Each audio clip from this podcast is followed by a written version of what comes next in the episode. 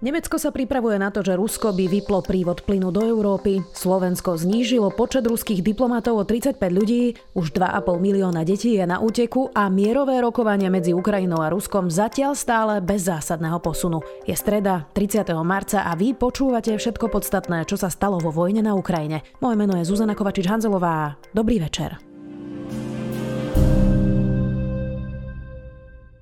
Začneme najprv aktuálnymi správami z bojov. Ostreľovanie sa skončí až vtedy, keď sa Mariupol vzdá, vyhlásil to Vladimír Putin v telefonáte s francúzským prezidentom Macronom. V meste sú ešte stále uväznení civilisti. Nové satelitné snímky zverejnené spoločnosťou Maxar Technologies ukázali stovky ľudí v radoch pred supermarketom.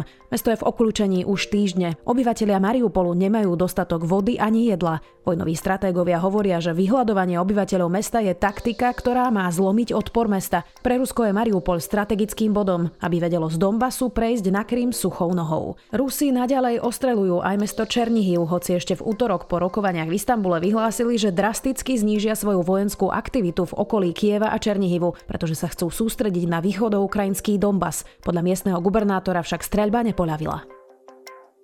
Z Ukrajiny môžu pred vojnou utiecť ešte milióny ľudí a Európa sa na to musí pripraviť. Od ruského vpádu už Ukrajinu opustilo viac než 4 milióny ľudí. Informuje o tom úrad Vysokého komisára OSN pre utečencov. V absolútnej väčšine ide o ženy a deti, ktoré nachádzajú útočisko predovšetkým v Polsku, kde zostala približne polovica zo všetkých ukrajinských utečencov. Ďalší nachádzajú dočasné zázemie v Česku, ale aj u nás na Slovensku, v Maďarsku či v Rumunsku.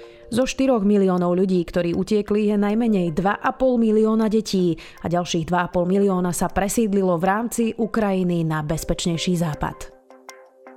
Zo Slovenska musí odísť 35 ruských diplomatov. Ministerstvo zahraničných vecí rozhodlo o znížení personálu ruskej ambasády. Podľa našich informácií tam má pracovať až 69 ľudí. Diplomatickú notu o rozhodnutí dostal predvolaný ruský veľvyslanec. Ide o reakciu na to, že pracovník ruskej ambasády verboval za peniaze tajných agentov. Ministerstvo zahraničných vecí v stanovisku píše, že s polutovaním konštatuje, že po predchádzajúcich vyhosteniach ruských diplomatov počas posledných dvoch rokov ruská diplomácia neprejavila záujem o korektné pôsobenie na našom území a že verí, že okamžité skončenie vojny na Ukrajine a pôsobenie ruskej diplomatickej misii v súlade s obvyklými princípmi umožní naše vzťahy budovať na báze vzájomného rešpektu a obojstranne výhodnej spolupráce. Rusko nebude požadovať, aby odberatelia platili za zemný plyn v rubľoch. Hovorca Kremľa v stredu miernil svoje doterajšie vyjadrenia a priznal, že z technologického hľadiska pôjde o dlhší proces. Preto platbu v rubľoch ruská strana bezprostredne požadovať nebude. Ruská vláda, centrálna banka a energetický gigant Gazprom majú pritom do štvrtka na pokyn prezidenta Putina predložiť návrhy na to, ako budú nie priateľské krajiny za ruský plyn platiť v ruskej mene.